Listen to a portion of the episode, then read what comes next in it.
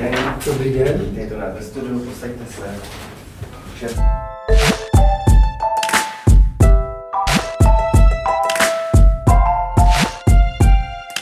Vítejte v kapitole. Dnes na téma Turecko. Naším hostem je turkolog a první český velvyslanec v Turecku, pan doktor Tomáš Laňan. Pane doktore, děkuji, že jste přišel. Vítám vás u nás ve studiu. Bylo mi potěšením, děkuji. Zeptám se vás o Turecku v posledních dnech i týdnech. Slýcháme hlavně v souvislosti s eskalací situace v Egejském moři, situace mezi Tureckem a Řeckem. Mohl byste nějak ve stručnosti popsat, o co vlastně v tomto sporu těch dvou států jde a jak to máme z naší pozice číst, jak tomu sporu máme rozumět? Tak jedná se především o pobřežní vody kolem Kypru, v nich se nachází velké množství eh, zemního plynu. A jak známo, Kypr je rozdělený mezi Turecko a samostatnou Kyperskou republiku. A Turecko si z toho důvodu činí na ty pobřežní vody částečný nárok, ačkoliv ta Kyperská republika, eh, turecká kyperská část je mezinárodně neuznaná, i když na druhou stranu je třeba připustit, že když se v době takzvaného Ananova plánu v roce 2005, tuším, hlasovalo o budoucím federativním uspořádání země před, pardon, bylo to ještě před vstupem do Evropské unie, čili v roce 2004, tak eh, ta turecká část Kypru se velkou většinou vyslovila pro federativní uspořádání, zatímco řecko-kyperská část ji odmítla. Čili z toho mají Turci takový velice nepříjemný pocit, že řekové vlastně odmítli vytvoření federálního státu, který by byl jako takový součástí Evropské unie. Mm. Nicméně Evropská unie samozřejmě na nátlak Řecka přijala jen tu řecko-kyperskou část a ta řecko-kyperská část může používat název Kyperská republika je tak mezinárodně uznávaná. Čili je v tom určitá křivda, kterou pocitují severturečtí kypřané. Nicméně eh, mezinárodní právo, právo prostě stanoví, že na ty pobřežní vody má právo Kyperská republika a Turecko se snaží si, Turecko by vlastně nemělo, že jo, protože hmm jaký má Turecko vztah k tomu severnímu Kypru i z vlastního hlediska. Ono považuje severní Kypr za samostatný stát. Ale zároveň. Ale zároveň je to v podstatě jeho protektorát, eh, takže ono si uzurpuje právo na rozdělení vod eh, v celém, v celém tom východním středomoří protože ty vody jsou nesmírně bohaté právě na e, zemní plyn, ale stojí tam proti sobě, e, proti Turecku stojí samozřejmě Řecko, respektive Kypr, v zádech Řecko, e, v zádech s Evropskou unii, ale zároveň také takový velcí hráči, jako je Izrael a Egypt, mm-hmm. které stojí na straně, na straně Řecka, ale v poslední době se Turecko začalo silně angažovat na konfliktu v Líbii a e, uzavřelo s takzvaně uznávanou, mezinárodně uznávanou libijskou vládou dohodu o rozdělení e, e, sfér ve východním středomoří. Mm. Mně osobně není úplně jasné, jak může Libie zasahovat do východního středomoří, do východního středomoří když jeho, její pobřeží je poněkud vzdálené od té oblasti, která eh, je kolem Kypru, kolem, eh, kolem Levantu a kolem Egypta. Nicméně Turecko eh, je v této věci velmi neústupné, jaksi velmi agresivní s tím, že jeho lodě dále pokračují hmm. v průzkumu a dostává se tím do značného dalšího, eskaluje se tím, eskalují se tím problémy s Řeckem, ale potažmo i s Evropskou unii. Když pomineme Řecko Evropskou unii, jak Řecko, tak Turecko jsou součástí NATO, přičemž Turecko má, pokud se nepletu, druhou největší armádu v rámci té Severoatlantické aliance. Mohl by tento konflikt nějak narušit i tu vnitřní rovnováhu v rámci NATO? To je velmi delikátní záležitost.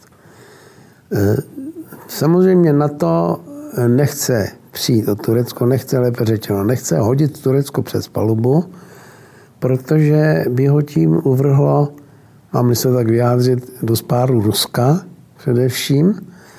Takže oni na to nešlapují velice po špičkách, ale na druhé stranu, straně ani Turecko nechce opustit na to. Mm. Protože turecká politika za současného takového autoritativního vládce Erdoana je eh, taková, tak je založena na tom, kam se až můžeme, kudy, kam se můžeme protlačit, co, co nám, nám ještě projde. dovolí. Mm-hmm. Takže snaží se využívat obě strany, to znamená, že chtějí mít v NATO, aby ho měli v zádech, chtějí mít v zádech Spojené státy, ale zároveň se, se činí eh, pro západní spojenectví jaksi nepostradatelnými a vyhrožují s tím taktickým spojenectvím s Ruskem a mají samozřejmě své agresivní teritoriální zájmy uh-huh. v Sýrii a rovněž v Líbii v poslední okay. době. Eh, jak jste teď zmínil, že oni vlastně zkouší, co jim projde, co jim ještě ty jejich spojenci dovolí. Máme tak tedy číst i tu situaci teď v tom Egejském moři, protože eh, byly tady poměrně s katastrofickými scénáři vyhlížející titulky o tom, jak řecké loďstvo je v bojové pohotovosti. Eh, je tady, reálné, je tady reálná hrozba nějakého ozbrojeného konfliktu, nebo je to doopravdy jenom děl, takové to jako, že budí hrůzu a prostě doufají, že tohle jim ještě projde a třeba na tom něco získají. Já, já, si, já, si, já si myslím, že to je ten, ten druhý případ, že oni se v žádném případě nepustí do ozbrojeného konfliktu s Řeckem. Ono těch ozbrojených sarvátek s Řeckem v historii už několik mnoho. bylo. V době, kdy já jsem působil v Turecku, tak tam byla taková operetní šarvátka kolem jednoho opuštěného skaliska, na kterém obě země střídavě vyvěšovaly svoji vlajku. A e, bylo to proto, ani ne tak o to, nebojovalo se ani ne tak o to skalisko, jako zase o ty vody, které ho obklopují, protože když skalisko patří jednomu, tak má kolem sebe 12 mil námořních mil pobřežních vod, čili o to mezi Řeckem a Tureckem jde. V podstatě od začátku na to, a proto také ty země byly do NATO společně spojeny, protože na, eh, společně přijaty, protože na to se domnívalo, že ty problémy nějak otupí. Mm-hmm. Nicméně fungovalo to do jisté míry. Eh, v době, kdy já jsem byl v Turecku, vládl ještě sekulární režim založený na Atatürkově odkazu, který byl sice silně nacionalistický a který střídavě vyvolával konflikty s Řeckem, nicméně stále ještě se to drželo v rámci NATO. Turecko bylo, bylo loajální armádou, teda turecká armáda byla loajální armádou, ale v současné situaci se, se to mění, protože eh, Turecko se čím dál tím více stává islamistickým státem, eh, jaksi v intenzích záměrů, ambic prezidenta Erdogana.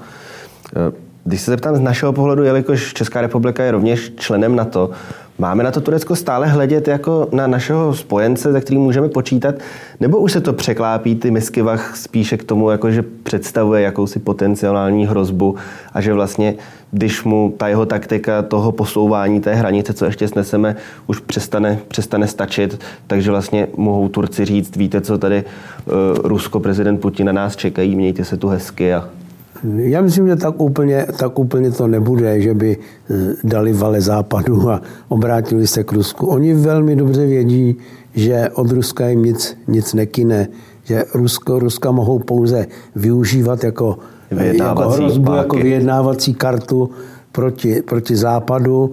Nakonec je to vidět v současné době kolem sporu o ty ruské protiletadlové rakety, hmm.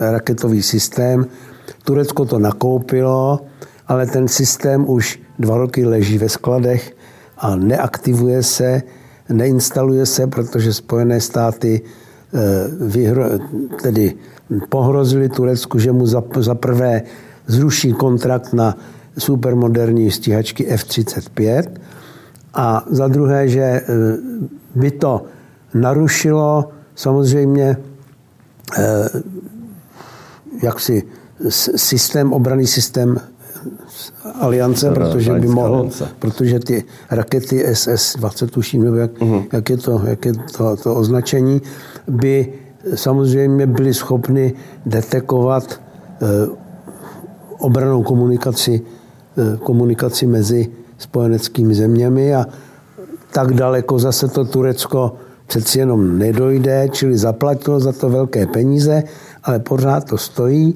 nehledě na to, že v poslední době si oba vládcové na obou stranách, tedy Evropy na druhém konci Atlantiku a na druhém konci Bosporu, Erdogan s, s Trumpem, jak si padli do noty. Mm-hmm. Trump se otevřeně vyjadřuje, že mu jsou diktátoři sympatičtí a Erdogan toho zase chce využívat, protože si myslí, že spojenec s Trump, že Trump mu pomůže jak si k tomu, že nějakým způsobem si nakloní Spojené státy. Eh, on jistě ví, že tak to nefunguje v Americe, že Amerika je demokratická země, mm. na rozdíl od jeho země. Nicméně snaží se, opět je toto vyvažování, takže aby došlo na nějaký vojenský konflikt, to si dost dobře nedovedu představit.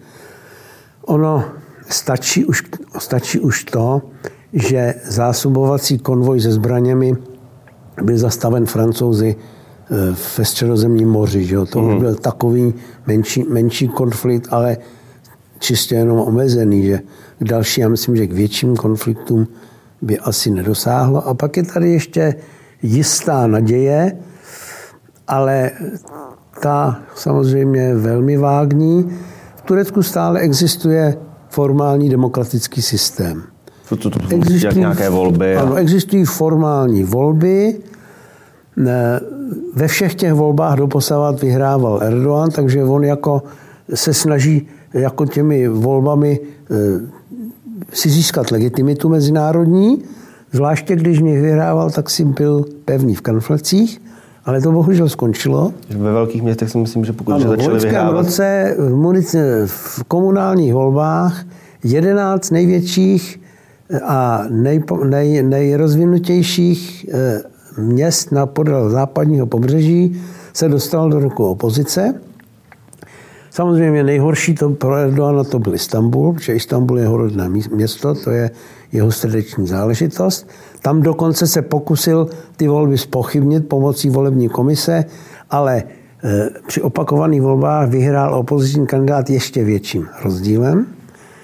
Druhá věc je, že se v Turecku silně zhoršuje ekonomická situace. Hmm, propadá se jim protože, protože samozřejmě investoři do tak nestabilní a tak nejisté země se zdráhají investovat a Turecko je závislé na zahraničních půjčkách, na, na investicích. Hmm.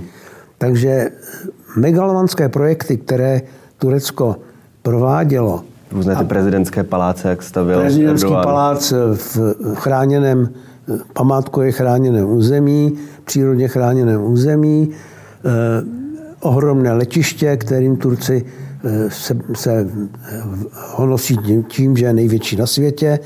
A teď to nejšílenější, ale k tomu snad asi nedojde, je druhý bosporský kanál, který by se nazýval kanál Istanbul, čili to by naprosto zničilo ekologický systém, uh-huh. připravilo by to Istanbul o vodu a Istanbul by se stal jakýmsi ostrovem. Ale to všechno ten Erdogan dělá proto, aby mohl takzvaně dohazovat, abych to řekl jaksi eh, lidově, dohazovat kšefty svým příznivcům a tím si získávat jejich podporu. Uh-huh.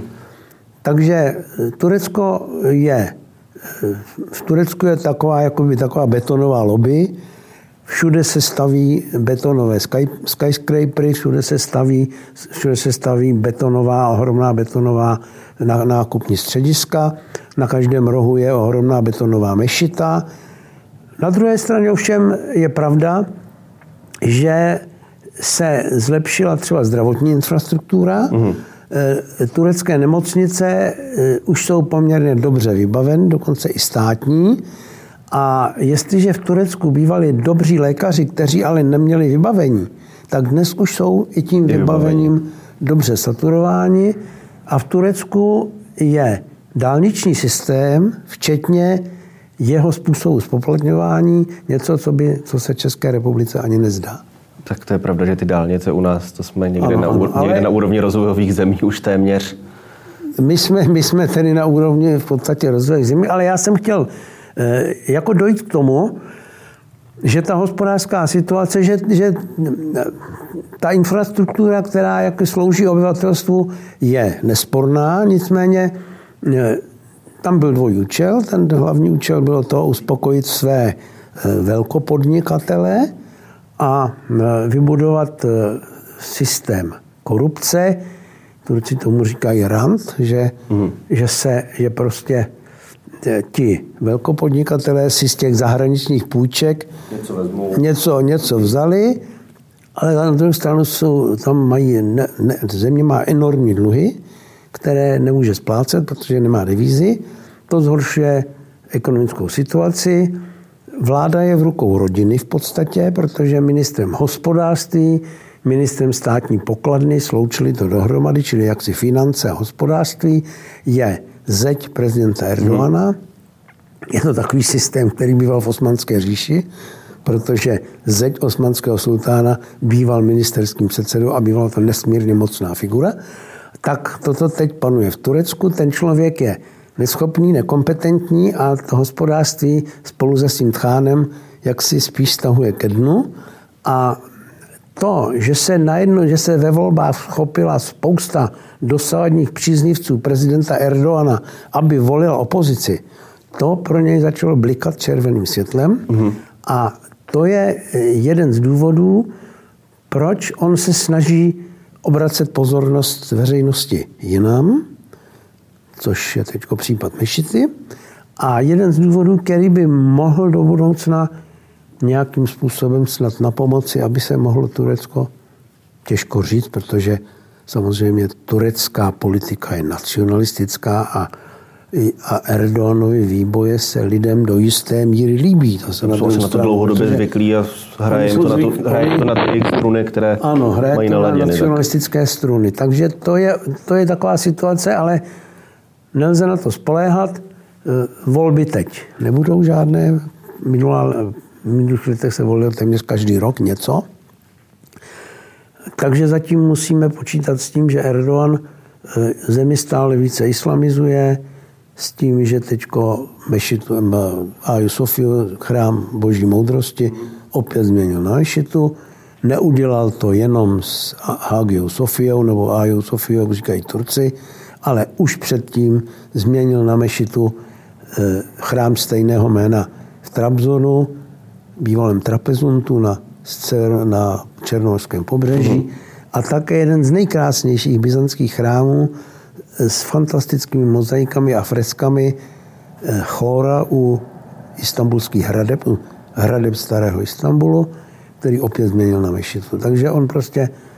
Ne. Eh, když jste nakousl tohle téma těch přeměn těch kostelů a křesťanských chrámů, nebo v případě tedy Hagia Sophia, což bylo s tou uděláno muzeum na mešity aktivní, a tu nějakou postupnou islamizaci Turecka, Eh, jak vlastně hraje na, to, na toho běžného Turka, který přece jenom prožil si vlastně už celý svůj život v té atatyrkovské sekulární tradici? Eh, byla tam vždy poptávka potom to, tu zemi islamizovat a mít tam ten islám jako nějaké státní náboženství? Nebo ti lidé mají spíše zakořeněno to, že ten Atatürk, jehož sochy a obrazy vidíme na každém rohu, jim prostě z nich udělal sekulární stát a eh, kam vlastně jako směřuje to cílení toho běžného tureckého občana?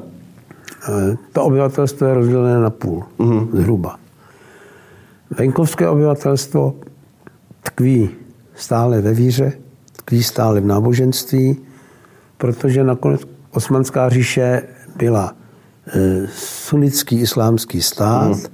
která sice pod tlakem zhoršujících se poměrů hospodářské situace, kdy přestaly výboje, kdy Evropa osmanské výboje zastavila, tak se byli nuceni sklánět a podřizovat Evropě a přijímat určité sekularizační reformy. Nicméně sultán byl stále chalífou, čili hlavou sunnických věřících a stále byl islám a z toho, z toho vyplývající i rodinné poměry, jaksi vedoucí ideologii hmm. země. A Atatürk do toho vkročil opět velmi autoritativně a v domění, že jedině evropeizace a odstřihnutí od islámu může Turecko pozvednout, tak eh, vnesl tehdy cizorodé sekulární prvky a i když několik generací spojených s režimem, vojáci, státní úředníci, ale postupně se zvyšující i střední akademická, ale i střední vrstva, mm-hmm. učitelé a mnoho jiných lidí, intelektuálové, začali, eh, se stali přesvědčenými sekularisty, to znamená, že ale odvrhli jakékoliv náboženství. Oni Turci tehdy sice dodržovali tradiční svátky že jo, islámské. Hmm. To jako, je to jako u nás. My držíme Vánoce, Velikonoce, ale... již méně Velikonoce, ale formálně je to pro nás příležitost, jak vyrazit do přírody, vidět jak se s blízkými spíš. Vidět se s blízkými, ale že to má nějakou náboženskou podstatu, to většina lidí u nás nechápe. Tak v Turecku to bylo ale zcela programové.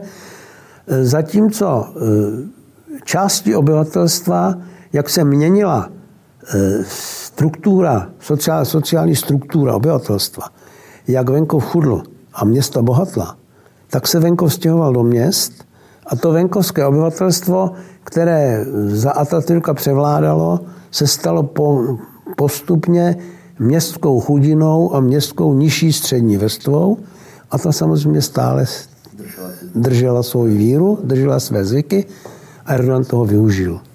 Erdogan toho využil, vyhrál volby, takže dnes je plno lidí, kteří schvalují to přemě, přeměnu a je Sofie na Mešitu. Protože mm. to udělal Atatürk, to muzeum z toho, a úplně se to nevžilo, takže eh, dav, který při, tom prvním, při té první páteční modlitbě obklopoval Haju Sofiu, byl neskutečný, byla zastavena doprava, mm. policie ji musela řídit, jo, takže i když tam mohli jenom papaláši v podstatě na ten, e, také v důsledku koronaviru, mm tak eh, jistá část obyvatelstva samozřejmě to vítá, proto také ta strana vyhrávala, ale eh, strana na, naopak, i když islamizuje tu společnost a i když jí vnucuje náboženství, tak to má u společnosti opačný efekt.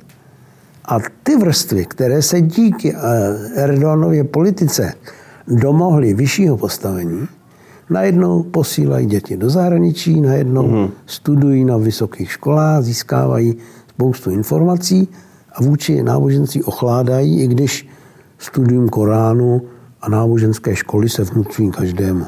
Mm-hmm.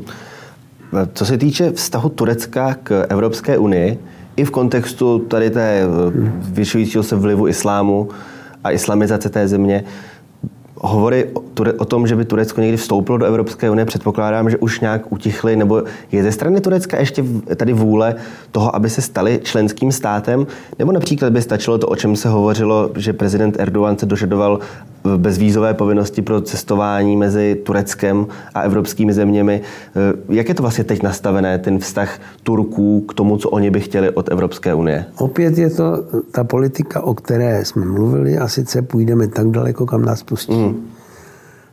V Turecku byla vysoká podpora vstupu do Evropské unie právě v době toho, toho rozšíření, když jsme vstoupili do Evropské unie i my. Ale postupně začalo ochládat, jak se Turkům zlepšovala ekonomická situace a dnes už je ta veřejná podpora mnohem nižší, myslím, že už se snad ani nesleduje, ale Erdogan si to stále drží jaksi v zádech, ale jak jste řekl, jde mu především o bezvízový styk a jde mu o, o aktualizaci nebo modernizaci tzv. celní unie, mm. kterou Turecko má s Evropskou unii od roku 1995 a to mu nesmírně zvyšuje konkurenceschopnost. Mm-hmm. A um, mohlo by ta islamizace země mít nějaký dopad například na tureckou menšinu, která je velmi početná v sousedním Německu, ale i třeba v Belgii v, a v zemích Beneluxu to obecně? Je. Mohlo by to mít představovat nějaké riziko pro nás jako pro Evropu, že i vlastně ti Turci žijící v Německu u nás tedy nepředpokládám, protože pokud si správně vybavuji, tak když se hlasovalo o veškerých těch eh, referendech o posilování erdoganovských pozic, tak eh, pokud se to správně mám, myslím, že čeští Turci byli, drželi prvenství v odmítnutí v tom referendu, ale mohlo by třeba to v Německu, je to už jako několika milionový tam je to jiné. Je to jiné. Mohlo čeští, by ten Turci, čeští Turci jsou biznismeni, eh, jak my říkáme, OSVČ, mm-hmm. A to jsou lidé, kteří jsou proti, proti, Ataty, proti Erdoganovi většinou. V Německu je to jiné. Do Německa přicházeli gastarbeitři, to byli ty nejchudší z nejchudších, kteří se v Německu sice vypracovali, ale zároveň vytvořili eh, turecká geta, v nich samozřejmě ten venkovský islám Furt žije. pořád ještě žije a teď to Erdogan začal zneužívat.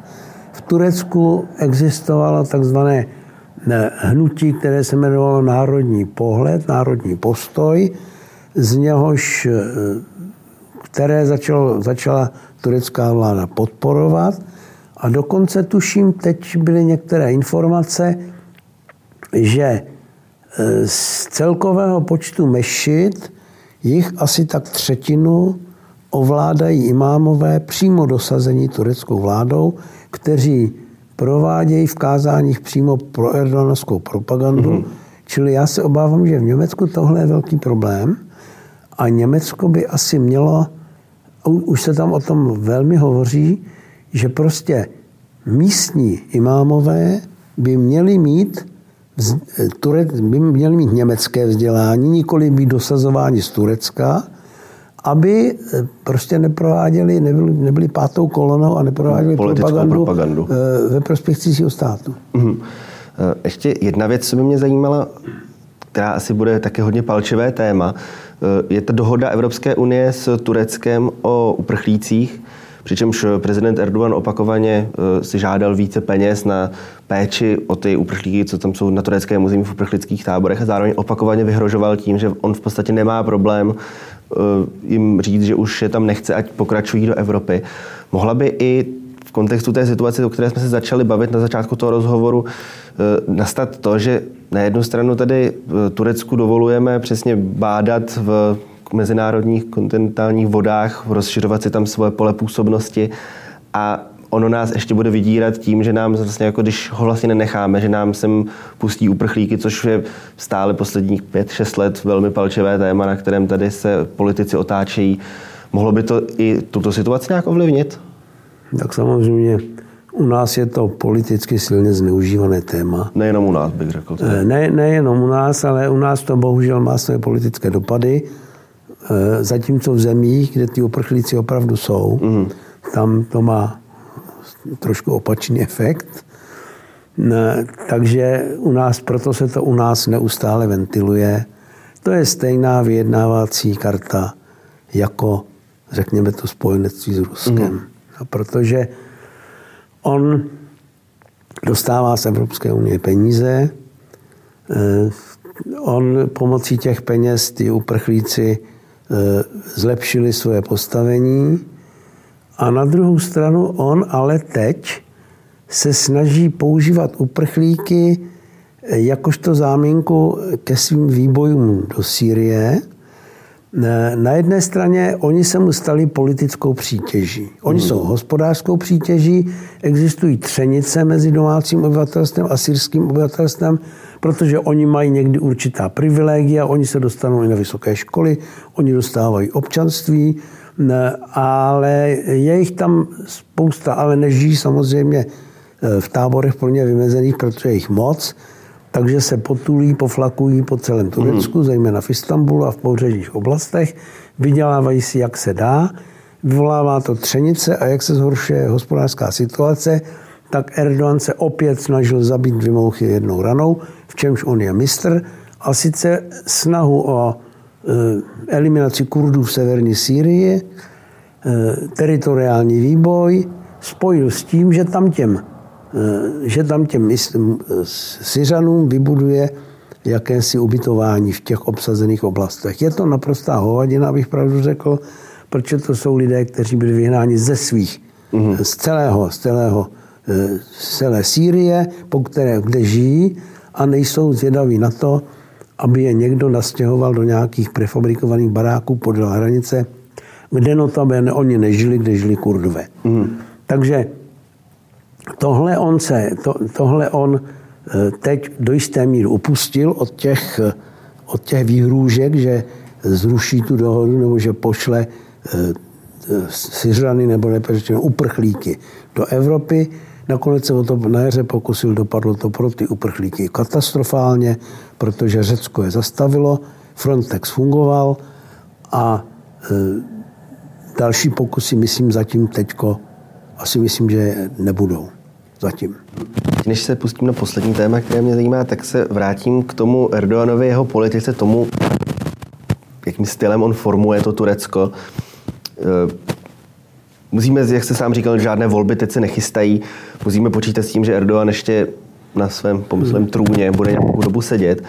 A jaké jsou tam vyhlídky pro to, pro to Turecko potom? Je možné, že ten, jako ten jeho režim a ta jeho suita vládnoucí, ať už jsou to tedy lidé z toho vrcholového biznesu nebo lidé, kteří se politicky ob, obklopuje, je možné, aby to vůbec přežilo, nebo ten současný režim a ta současná podoba Turecka stojí a padá na tom Erdoganovi?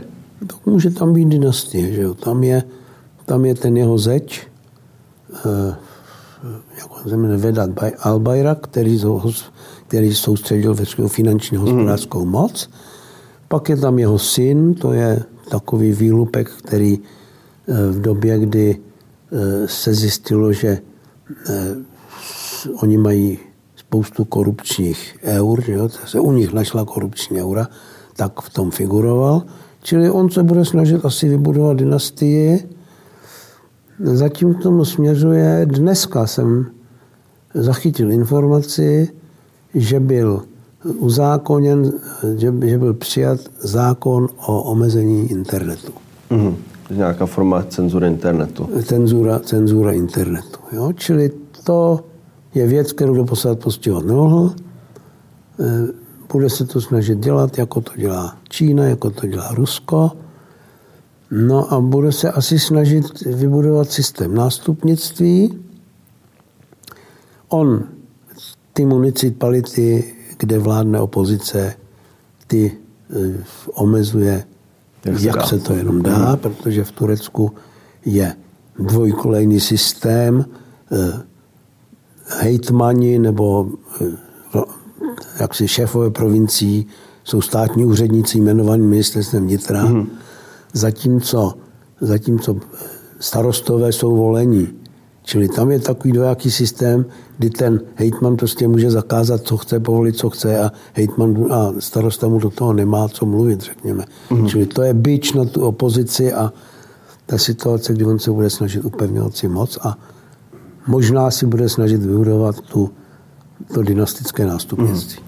A tedy dostáváme se na to poslední téma, což je taková česká stopa v tomto našem rozhovoru.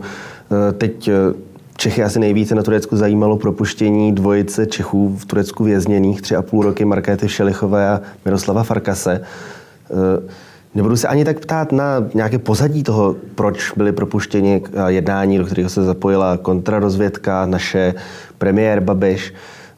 Co to pro nás, pro Čechy znamená? Máme e, to brát jako nějaký odstrašující příklad toho, že při cestách do Turecka hrozí, že též nějaký český občan bude uvězněn, ať už pro nějakou, pod, neříkám, že oni tedy Farkas a Všelichová prokazatelně byli na straně kurdských milicionářů, které Turecko považuje za teroristy, ale i jestli tedy díky té cenzuře internetu a nějakému monitoringu tedy proti tureckého jednání, jestli třeba Čechům nehrozí Eh, nějaké sledování přesně jako jejich názorů, že například někdo tady eh, na Facebooku má pod kurdskou vlaječku, otevřeně podporuje Kurdy, píše si tam, že Erdogan je prase. Nemusí se lidé bát, jako že za své protiturecké názory budou v Turecku, když tam třeba pojedou na dovolenou, nebo kdyby přestupovali na tureckém letišti na cestu někam dál do Ázie. Nemusí Já myslím, že to, to nehrozí. Ta cenzura je zaměřena primárně proti tureckým občanům, nikoliv proti cizincům. A e, co se týče Šelichové s Farkasem, ty nevím z jakého důvodu, ale udělali hloupost, že se snažili překročit turecké hranice. Dneska všichni, kteří podporují Kurdy v Kurdistánu, existující, nespomínal na, na, na ta jména těch dvou pracovnic, myslím Linka Klicperová, jedna z, mm. jedna z těch žen, které... Ty, ty reportérky. Ta reportérka, která jednak humanitárně a jednak mediálně pokrývá tu severoiráckou kurdskou sféru, tak ty samozřejmě nikdy nebudou jezdit zpátky přes Turecko. Proč oni to udělali, se lze jenom dohadovat, ale eh, mám-li to stáhnout na běžného občana, tak myslím, že nikomu nehrozí žádné nebezpečí. Pak, když tam pojedou baťuškáři, baťuškáři mm-hmm. kteří se budou potulovat po Turecku, tak se jim může stát, že je policie jejich pohyb nějak omezí, že je bude monitorovat, ale řekl bych, že ani ti, kteří pokud se nebudou e, spolčovat, řekněme, s nějakou kurdskou organizací, tak ne. Mm-hmm. Teď si pamatuju, teď byla jakási reportáž e, jakési expedice e,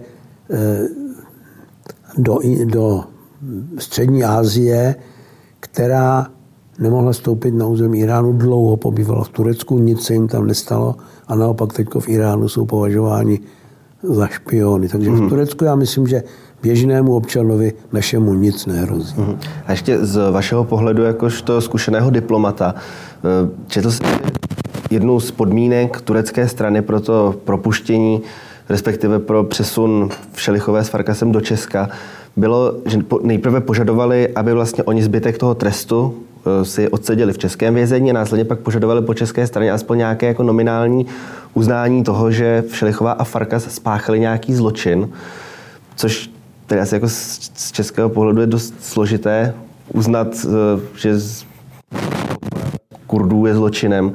A i ze strany Farkase a Všelichové asi můžeme očekávat, že oni své názory tež nezměnili, budou v nich pokračovat. Nemůže to pak Turecko po tom složitém vyjednávání o jejich přesunu z Turecka do Česka brát jako nějakou e, zradu tedy té dohody, která k tomu vedla a tím, že do toho byla zapojena i naše spravodajská služba, premiér, nemůže to v očích Turku nějak e, pak změnit i jejich vnímání přesně našich zpravodajů? Oni jsou také velmi zkušení diplomati, aby věděli, že se to když ty lidi propustí, že budou posuzováni, že na ně bude nahlíženo tak, jak je obvykle nahlížet na tyto lidi u nás. Že to, co oni provedli, byl nějaký trestný čin podle tureckých zákonů, ale my máme zákony jiné a Turci nám nemůžou předepisovat, jaké zákony my proti těm lidem uplatníme. Že jo?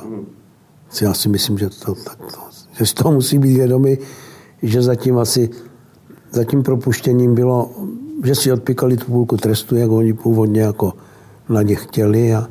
Hmm. Výborně. Tak jo, a vám moc krát, že jste našel čas, že jste přišel k nám do studia. Já vám taky děkuju. Ať se daří. Děkuju. Děkuju. Naschledanou.